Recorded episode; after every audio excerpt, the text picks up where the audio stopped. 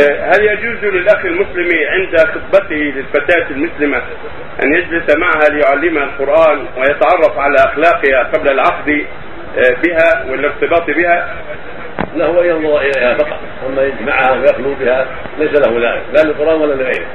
لكن ينظر إليها بحضرة أبيها أو أخيها أو غيرهم لا يخلو بها.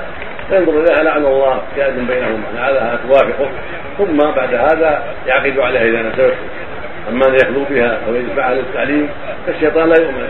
ان يلزق بينهما نعم. مرة ولا مرة النظر كافر واحدة كافر مكثت ما ما رآها نظر كافر لا ينظر مرة أخرى حتى يتحقق عنها ما يريد.